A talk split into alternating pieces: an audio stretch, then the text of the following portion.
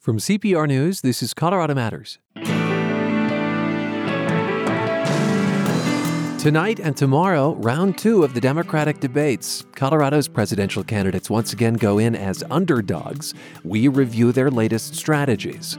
Then, most people want to die suddenly rather than languish. But many of us will get the news we have a terminal condition weeks, months, maybe years beforehand. So, how do you cope with that span of time? A Durango writer and hospice volunteer tries to find the answers in her new book, What Does It Feel Like to Die? Later, millions of dogs in the U.S. develop cancer every year. Colorado researchers hope asking owners a lot of questions about their pets will shed light on why. We ask about any human food they get. Do you feed your dog peppers?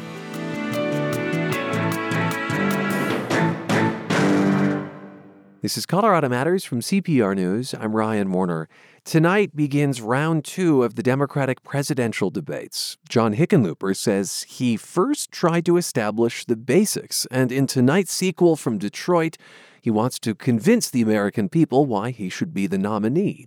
Meanwhile, amid a flurry of positive press, Colorado's other candidate, Senator Michael Bennet, is preparing for his appearance on night two.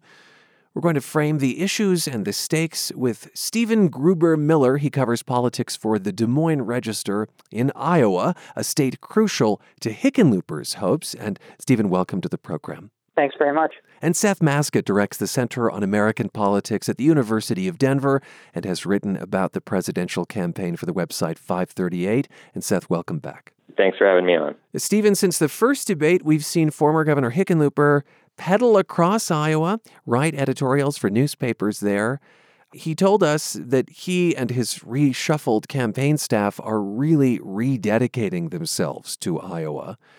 Any tangible results that you can see? Well, like you said, he's put in a lot of face time, time on the ground here in Iowa. Uh, he is certainly uh, trying to meet with Iowans one on one, which is what he's told us that he prefers to do. He said, you know, he, he, he has acknowledged that he's not maybe the sharpest debater in the field, but he feels like if he can tell his story one on one to people, that's how he can connect. And so that's what he's been doing. Like you said, he pedaled across part of Iowa, riding about 12 miles of RAGBRAI, an annual bike ride across the state. He poured beer for people along the ride. He's written editorials. He's done all these things.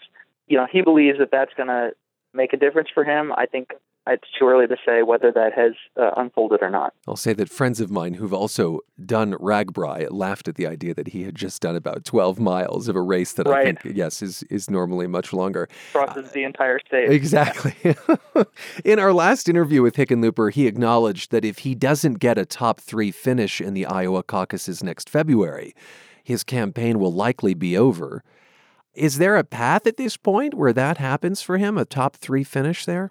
I really don't want to say to rule anything out. You know, the field is obviously uh, pretty wide open, right? And a lot of candidates believe they're going to have their shot here, but it'll be tough. Uh, he's polling uh, near the bottom of the pack in Iowa in our Des Moines Register poll, and and he really will need, I think, a moment in this debate to kind of show that he's unique and can stand out in some way, and he's in the game.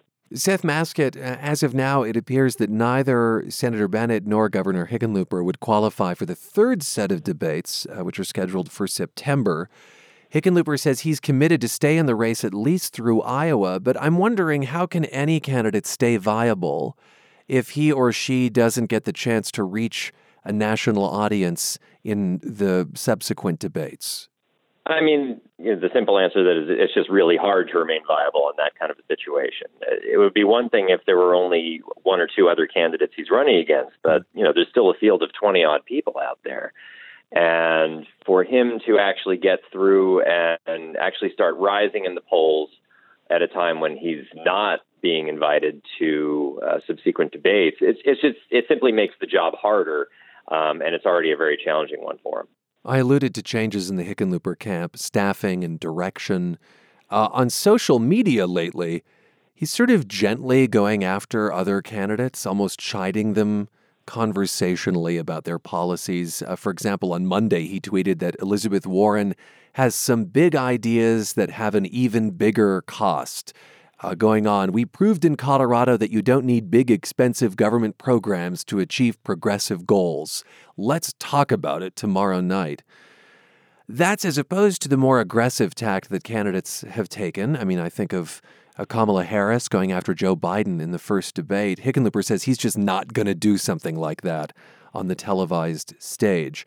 Uh, how feasible is it to have his cake and eat it too? Well, if there is a path for Hickenlooper, it's to be seen as one of the more moderate candidates in the field. Uh, the, the more progressive end of the spectrum is already pretty well filled out, but he is trying to be seen as uh, more moderate, more pragmatic. Um, he hasn't really uh, very aggressively gone after uh, the more progressive candidates on this, um, except to sort of uh, decry socialism.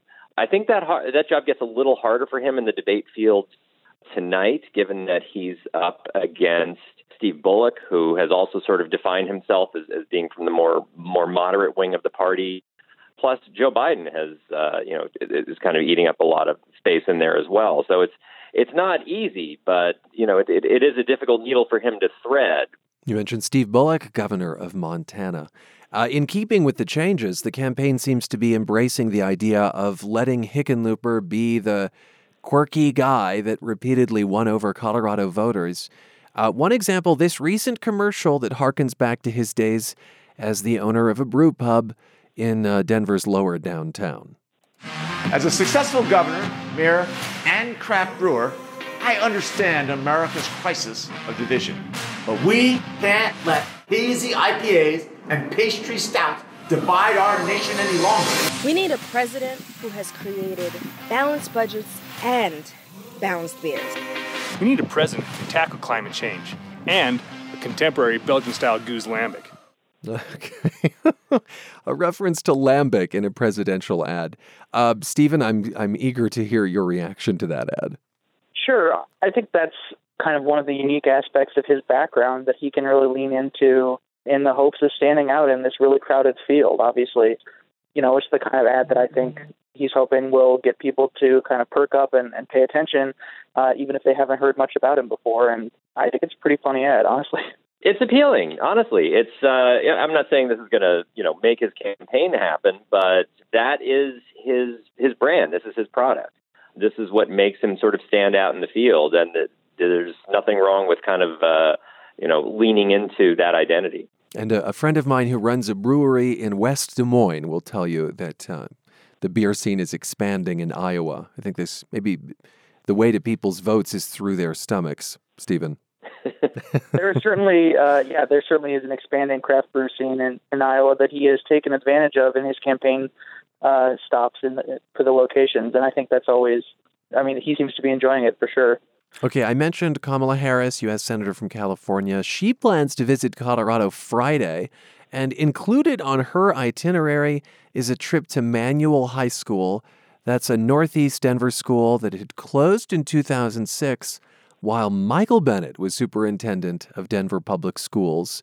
Bennet received a great deal of criticism for the decision to close Manual. It has since reopened as a DPS innovation school. But uh, Seth, it just seems like it can't be a coincidence that Harris is appearing there. Uh, what's your read? Yeah, I thought that was a very interesting move on her part. I mean, she doesn't necessarily need to uh, heavily go after Michael Bennet. He's at least at present, not a major threat to her in the polls. But if she wants to do well in Colorado, you know, she wants to kind of take advantage of some of the fighting lines that already exist uh, within the Democratic Party there, and that's a key one. Um, education policy, um, uh, attitudes toward students of color. Um, this is obviously a um, an area of some challenge within Democratic circles within Colorado, and I, I think she's clued into you know some of the symbolic aspects of that within the state. I'd like to talk more generally, Seth, about presidential candidates visiting Colorado. Um, Governor Polis's contention in moving Colorado's primary up uh, to Super Tuesday was that we we would see more of the candidates. Uh, one, do you think that's true? Two, do you think that uh, the candidates are going to see Colorado as an important place to stop? I think in a number of ways it, it depends on how the other early states are shaping up. It's a distinct possibility that we're not going to see a real consensus emerge from uh, Iowa and New Hampshire and South Carolina and Nevada.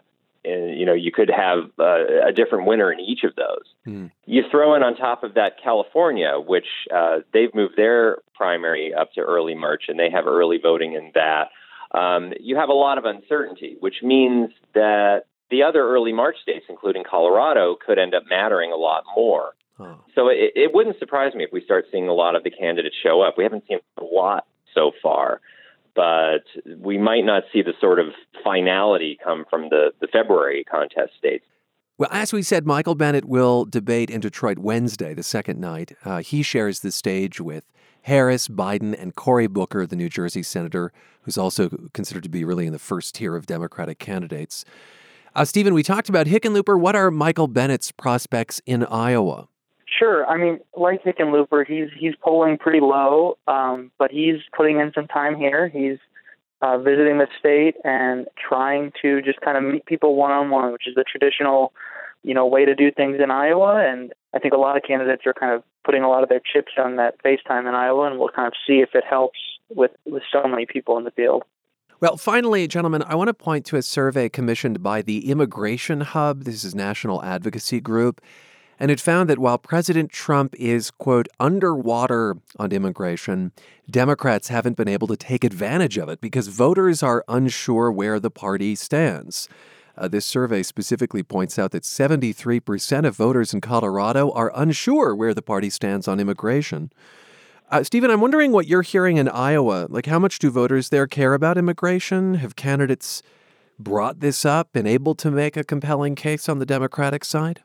I think that when they've brought it up, it's been more in generalities than specifics, right? So decrying the conditions in these uh, detention facilities along the border, criticizing some of what the Trump administration has done, but less of offering uh, their own specific solutions. I think there's a lot of sense of what we're doing now is wrong, but they have yet to get too deeply into the specifics. I mean, most of them. But that, that seems to confirm what this poll is finding, which is that it's not entirely clear uh, where the party and perhaps uh, individual candidates stand. Seth, you've been looking at the election nationally. Uh, will immigration become the deciding issue of the 2020 campaign, do, do you think? I mean, it's certainly an important issue, and I, I don't know if it matters so much how uh, how specific or vague the Democratic policies are on this. People have a pretty good sense of where Trump is on it, and if he's running for reelection, um, the election is largely going to be seen as a referendum on him. Are people happy or, or upset with his approach, um, regardless of what the what the Democrats are saying on this? But without democratic specificity, don't you have the risk of people uh, filling in the blanks, saying, "Oh, that's the open borders party"? I mean, that's certainly how Trump is trying to define them. Well, there, there, certainly will be some filling in the blanks, but mostly people will just assume, uh, you know, whatever Trump's uh, policy is, the Democrat is a, is a, has a different plan. And you know, for those who are upset with Trump's plans, they will see the Democratic one more favorably for those who like what Trump is offering, they will tend to see Democrats as offering something like open borders. Um, there's, I think, limited value to Democrats explaining in great specificity just what they stand for on this, since I, I think mostly it's going to come down to how people feel about what Trump has been doing. Hmm. Okay, one last thing. I just read an AP story that CNN is not tonight going to do the raise your hand if yes or no questions. Uh, they've decided it's too blunt an instrument. Raise your hand, yes or no. Good idea. Seth? Good idea to not include those. Okay, Stephen? Yeah, I think that's fine. No one's going to miss those. No one's going to miss us. Gentlemen, thanks for being with us. We appreciate your time. Thank, Thank you. you very much.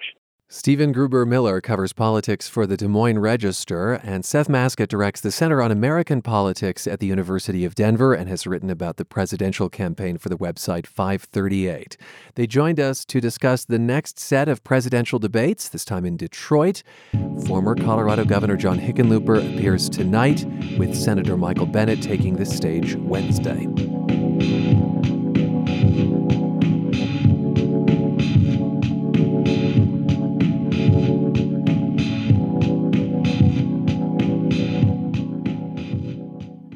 When it's time for you to die, it's likely that you will know ahead of time. Many people learn they have a terminal condition weeks, months, maybe years beforehand. Sudden deaths, it turns out, are the exception. Durango author and hospice volunteer Jennie Dear combines personal experiences and the latest research on death to ask, what does it feel like to die? And that's the title of her new book. And Jenny, thank you for being with us. Thank you. Uh, you find that uh, most people would prefer to die suddenly, and yet, as we just said, that's not likely.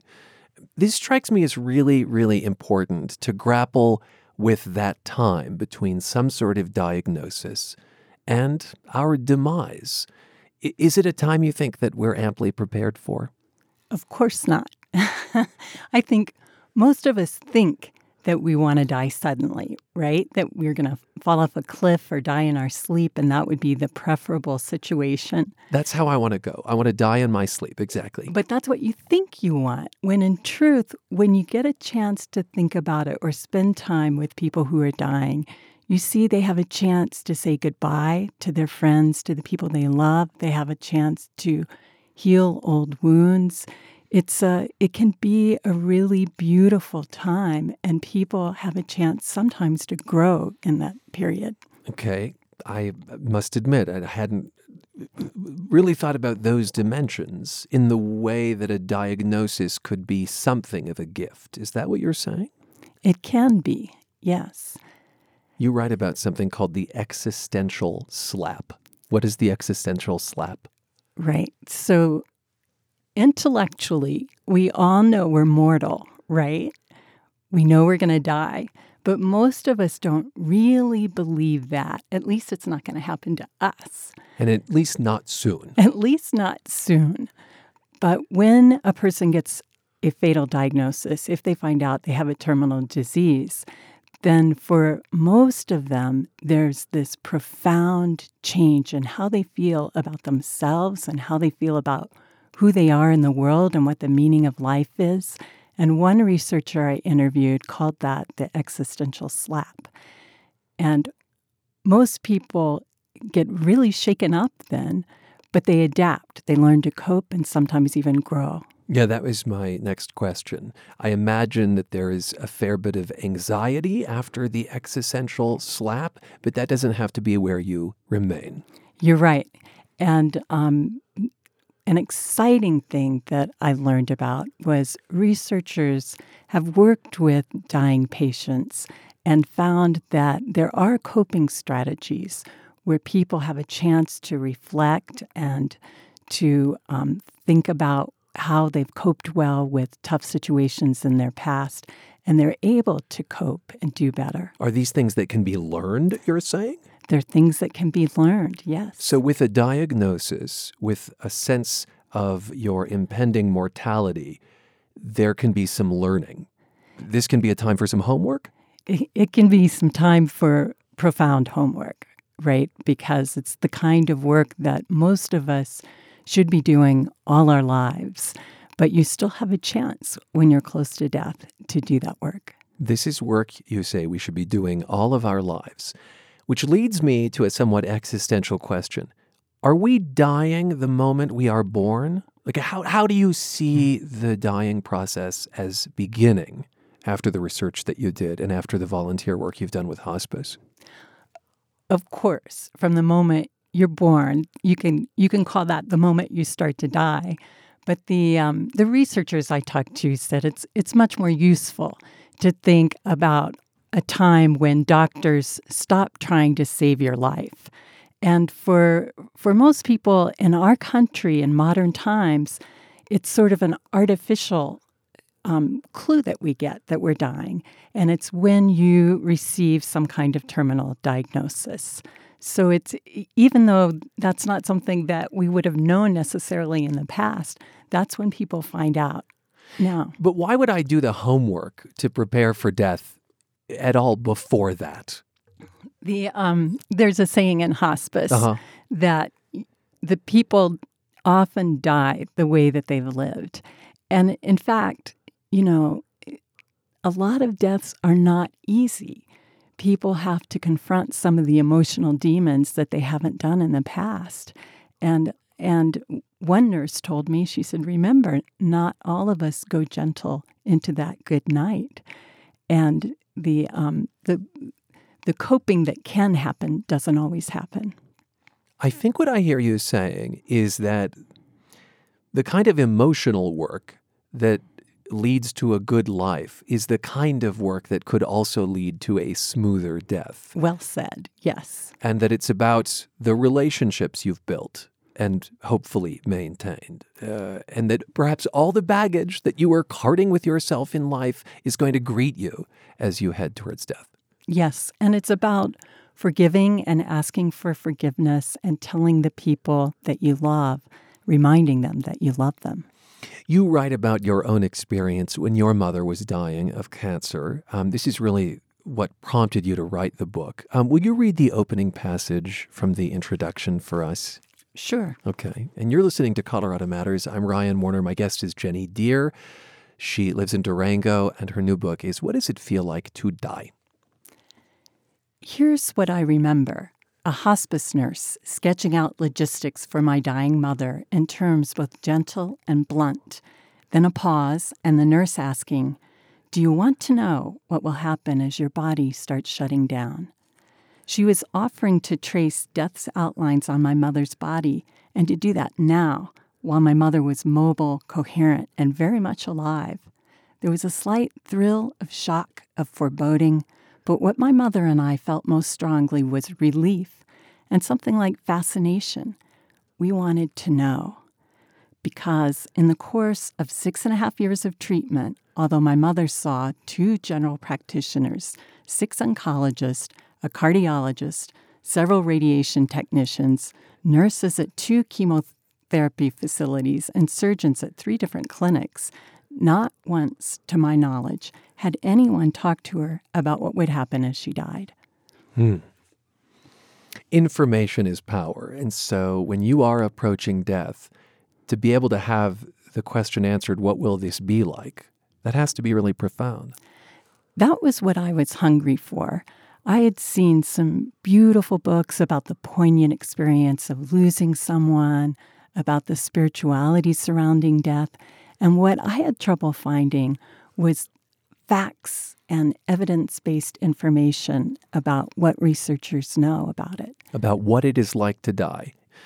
Jenny, what can we say about whether it hurts to die? Well, I I still remember a conversation I had with my mother once she had terminal cancer. We were coming back from a treatment in the Front Range to Durango, where we lived, and she talked a little bit about what it felt to be someone who was dying. And I talked a little bit about what it was like to be the daughter of someone who was dying. And she said at one point, I'm really not afraid of death. I'm not afraid of dying, but I am afraid of pain. And when I started doing my research, it turns out that's true for a significant number of people. They're much more afraid of pain than they are of death itself. How common is pain in death? I began asking the palliative care experts that I was talking to. Palliative care, end of life care. And they would say it really doesn't have to be painful. For 90% or more of dying people, the physical pain associated with dying can be treated or controlled. If you die in a medical setting, I gather that's the underpinning here. It, yes. Eh, yes, it's based on use of medications. And the problem is that there's a difference between can be treated and will be or is treated. So a lot of times there are there are situations where pain doesn't get treated nearly as well as we have the capability to do it. Is that a function of poor communication between the patient and their providers or a lack of having uh, access to medical care? It's for a whole host of reasons, but one of the big ones is the main drug that gets used is some class of opioids. And for really good reasons, we have deep cultural fears around opioids. And so sometimes even doctors are afraid to use as much as is required, and sometimes patients refuse them. Is that a function of the pendulum swinging after the opioid crisis? Is that what I hear you saying? It's it was a function originally of fears of opioids, and we were starting to get better about that, and now the pendulum's affecting that as well. That's fascinating that doctors are concerned even for folks at end of life, when presumably the idea of addiction is not, you know, front and center. Right, right. Uh, let's contrast that though with uh, when someone does die suddenly, because you talk about um, the rarer cases of people who die in car accidents and uh, perhaps being shot in a violent death. What do we know about whether those are painful deaths? So, I interviewed a researcher with the National Institute of Health, and I said, what, what happens with sudden death? And he said, for the most part, in our culture, you're going to end up in the emergency room. And in the emergency room, if someone has a life threatening condition, they're immediately going to be put under anesthesia. So you won't know that you're dying and you won't experience physical pain once they have you under. And then he said, in other conditions, if for some reason you fell out in the middle of, of nowhere, that um, and that was going to kill you most of the time the vast majority of the time if it's a life-threatening condition your brain is going to be affected. So you will lose consciousness. And again he said what's reassuring is after that initial pain you're not going to have a painful death and a sudden death. I think what I hear you saying is that our primary fear of death is the pain of it, and that fear is overblown. I think that's one part of our primary fear of death, the physical pain. Mm-hmm. And that's true for a lot of people. But another part of the suffering that can accompany death is the emotional suffering. And I was really struck by the words of one doctor that I talked with, Ira Byock, who's worked a lot with dying people. And he said, Yes, I believe that we can get physical pain under control. Mm-hmm. I think mm-hmm. that ha- that's pretty darn easy to do. But I think that we all have to suffer in some ways because we're losing everything and everyone we've loved. But Byock also believes that through that process, we come to a kind of growth that we're able to heal old relationships and mend old wounds.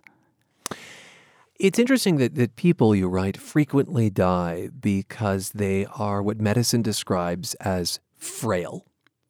And, you know, that term frail, it doesn't sound like a killer. So help us understand what that means.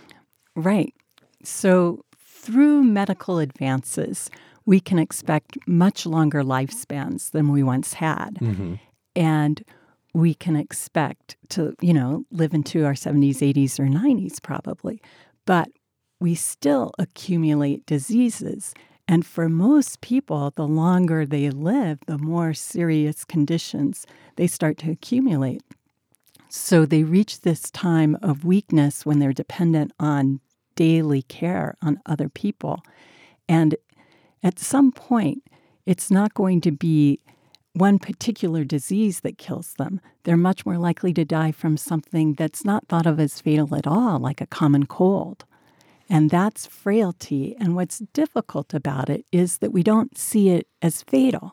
So it's a lot harder for people to recognize that they have a limited amount of time left and to start thinking about do I really want this invasive procedure? Do I really mm. want to artificially prolong my life? It strikes me that we yearn for a label for our demise. You know, like we we're so quick to ask, what did what, what did she die of, right?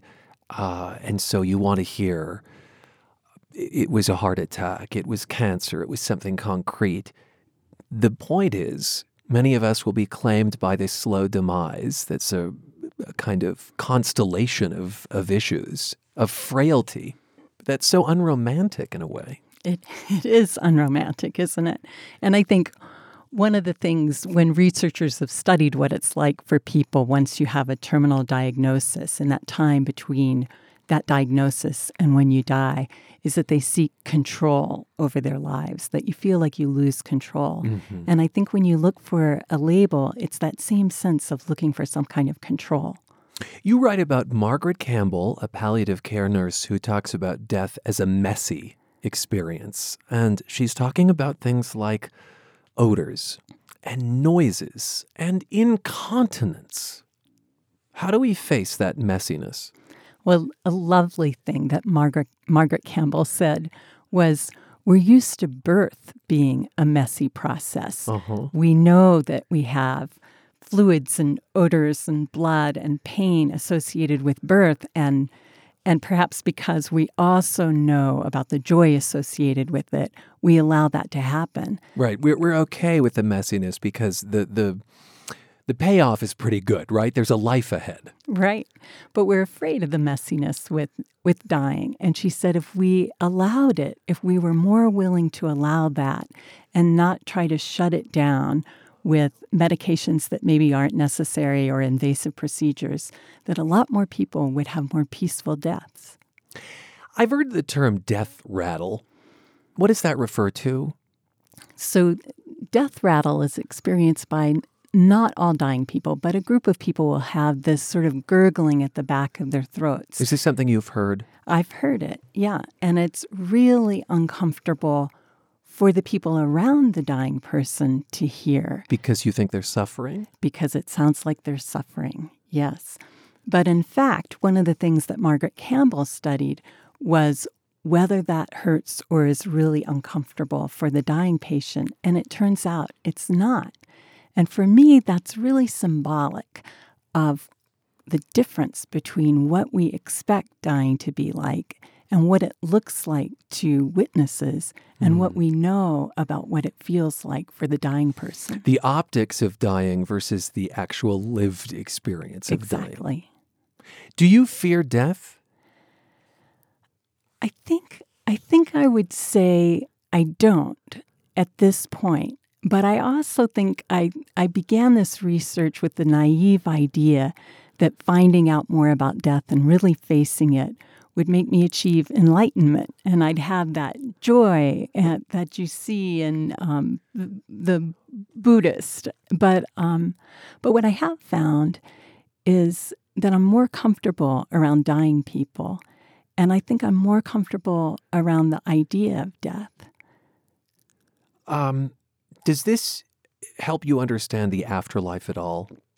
I know that's a big question, but is there any way in which understanding how we die gives you some insight into what happens afterwards? I think I think that must be true for some people. Uh-huh. The um, I mean, obviously, religion and spirituality and beliefs enter this. The the whole approach that I took was to find out evidence based information. Mm-hmm. And so it's I'm looking to researchers for a different kind of answer. And I don't feel like it's it's made me think that much about afterlife. How about near death experiences? The researchers said something similar about near death experiences. They said that when people turn to them for proof of their faith, they're looking to the wrong to the wrong people for that. That what researchers have found is that there is a chance that some of us will experience some of those classic near death experiences, the tunnel, the light, the super clarity. And what they study is what are those caused by? Yeah. And most of them, it's a function of the de- deterioration of the brain. So they find a physiological reason behind those experiences that we might think of as spiritual. Yes, but the researchers that I talked to were clear that that didn't mean there was there wasn't some sort of afterlife connection. Right. These things could exist together, you're yes. saying. What did you learn that gave you the most comfort about death? I think it was the studies, and these were smaller studies, but that they found that in the last few hours, for most people, no matter what the rest of their dying process had been like, mm-hmm. death was peaceful, that the pain seemed to disappear, and so did the emotional suffering. That most of us can look forward to that? I think that's true. I want to thank you for your time, Jennie. Thank you. Durango writer Jennie Dear's new book is What Does It Feel Like to Die? Inspiring new insights into the experience of dying. It's a mix of her personal experience as a hospice volunteer and her research, uh, or interviews, that is, with researchers on dying. She's going to speak at the Tattered Cover Lodo tonight. Legal marijuana is green. Factually, it just is green. Well, as an industry, it's actually not very green at all. On the latest episode of the new podcast from CPR called On Something, we take a look at one guy in Gypsum, Colorado, who is trying his darndest to grow weed with the smallest carbon footprint possible. Zero carbon footprint, in fact. Listen to On Something on Apple Podcasts or wherever you listen. This is Colorado Matters from CPR News. I'm Ryan Warner. For dog owners, this may sound familiar. Oh, I know. You're really excited. Are you ready to eat? Okay.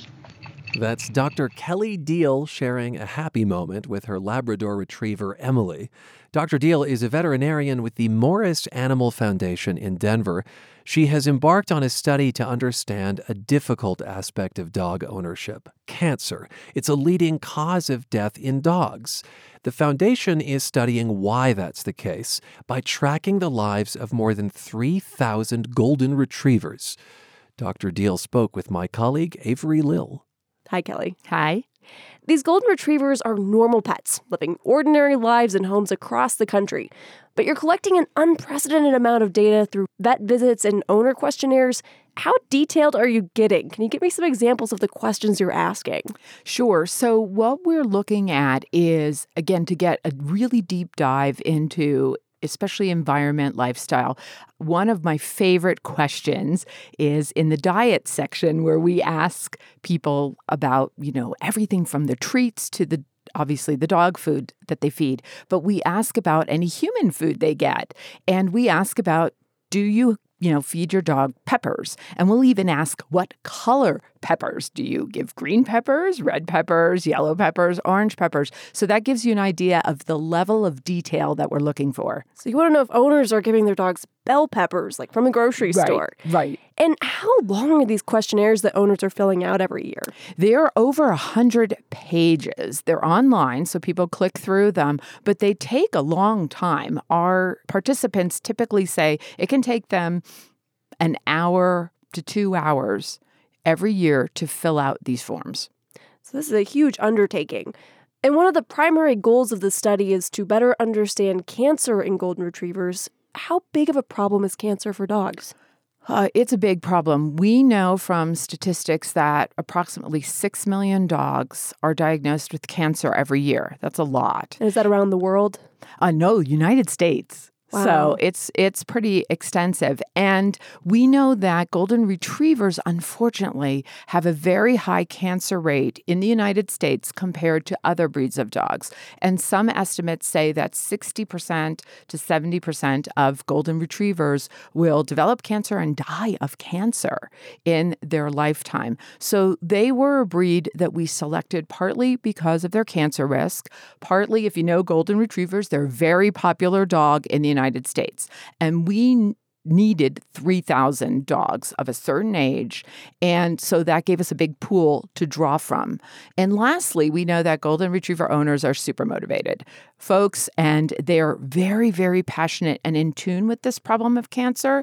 So there, we had a very easy time recruiting people into the study because of, again, their sort of mobilization around this issue as well. And I imagine that in understanding an environment, you need dogs spread out across the country. So are golden retrievers pretty well represented regionally? Yes, they are. And that is another reason that they were a good choice for us. We knew there were a lot out there, and we got actually really lucky. We divided the United States into five different regions, and we are equally represented in all those regions. It's we're in the 48 contiguous states, and people always ask, well, what about Alaska and Hawaii? And part of the reason we had to exclude those states is because some of our samples need to be sent overnight to our biorepository, and those were just too far out of um, out of the region for us to be able to get those samples. That makes sense.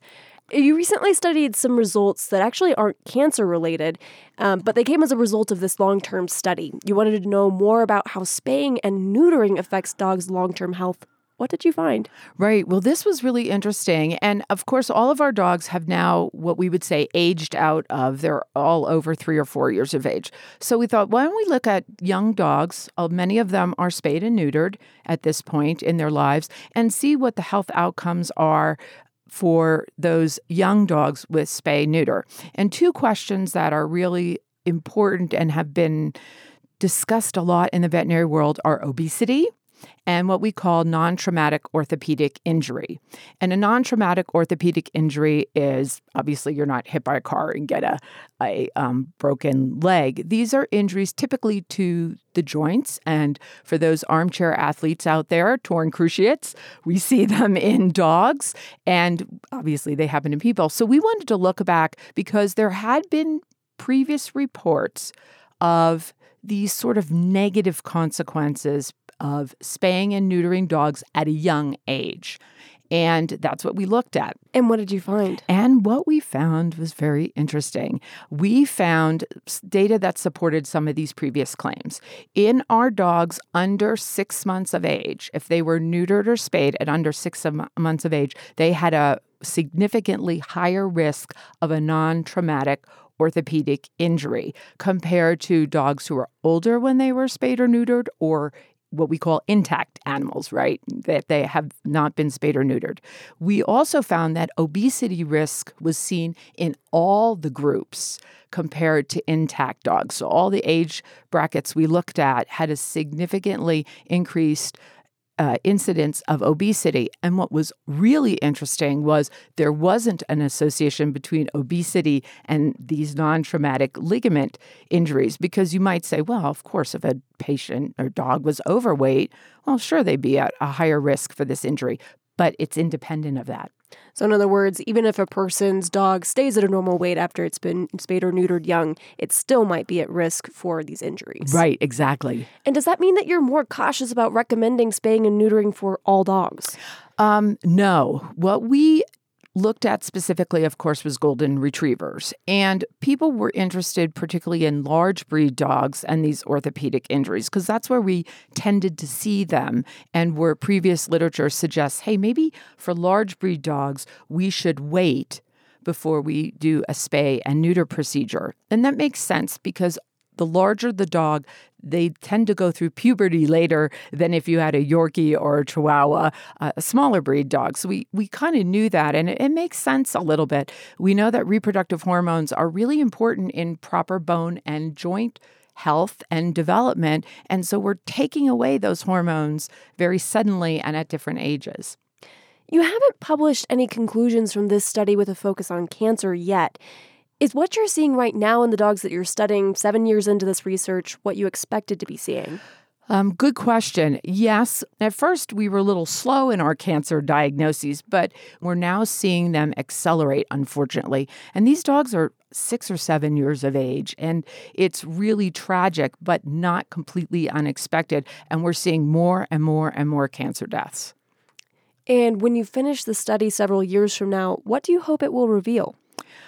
Our hope is that we can uncover some risk factors for cancer. Of course, the first conclusion is going to be cancer risk factors in Goldens in the United States, which sounds pretty specific. But the hope is that we will, these um, findings will translate to other dogs maybe other animals, and I'm going to include people, uh, and you in in that where we can start making recommendations to owners. The other thing we hope is that it will stimulate other research right? Like we'll find an association and people go, wow, that's interesting. And then you can take a deeper dive into a particular issue then. The study, like you said, it could also help the medical community also better understand human disease as well. Can you tell me more about that?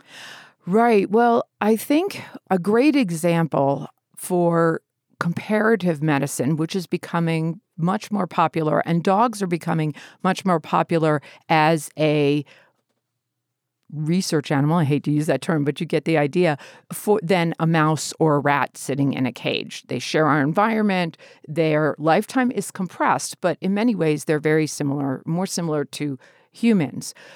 We know, for example, to get back to your question, that osteosarcoma, which is a primary bone tumor, it's the most common bone tumor we see in dogs, tends to be large breed dogs, is an excellent model for osteosarcoma, which affects kids.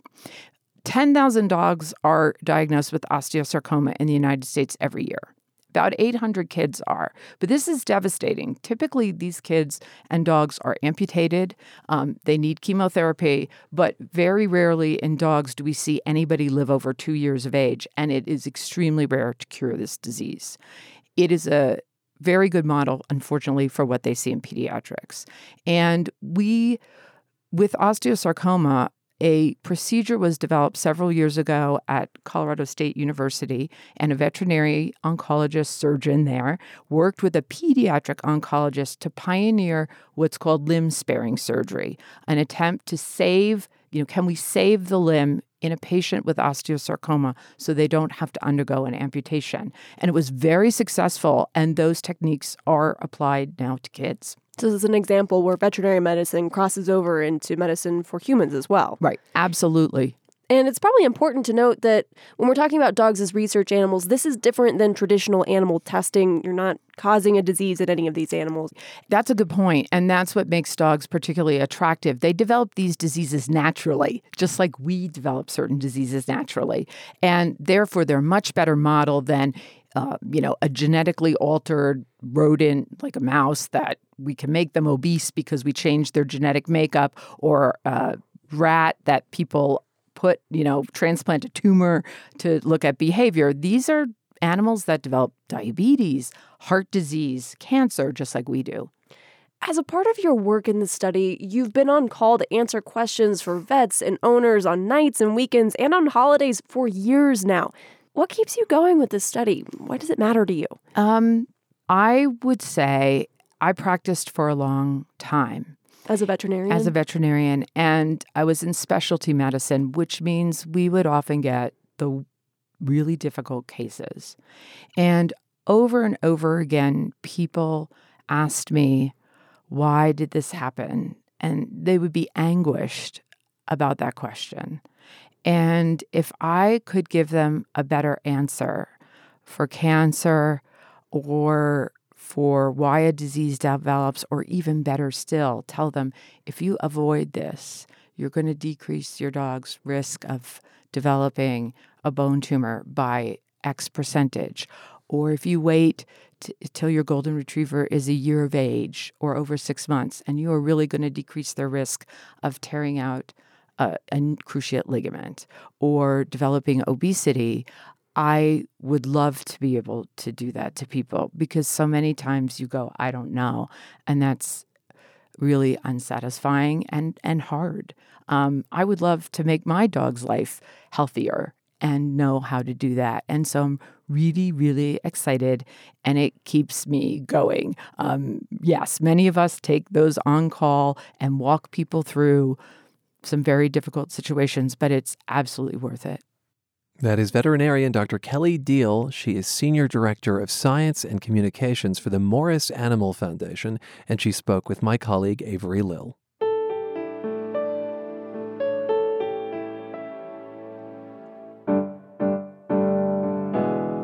And that's Colorado Matters for today. Special thanks to Anthony Cotton. I'm Ryan Warner. This is CPR News.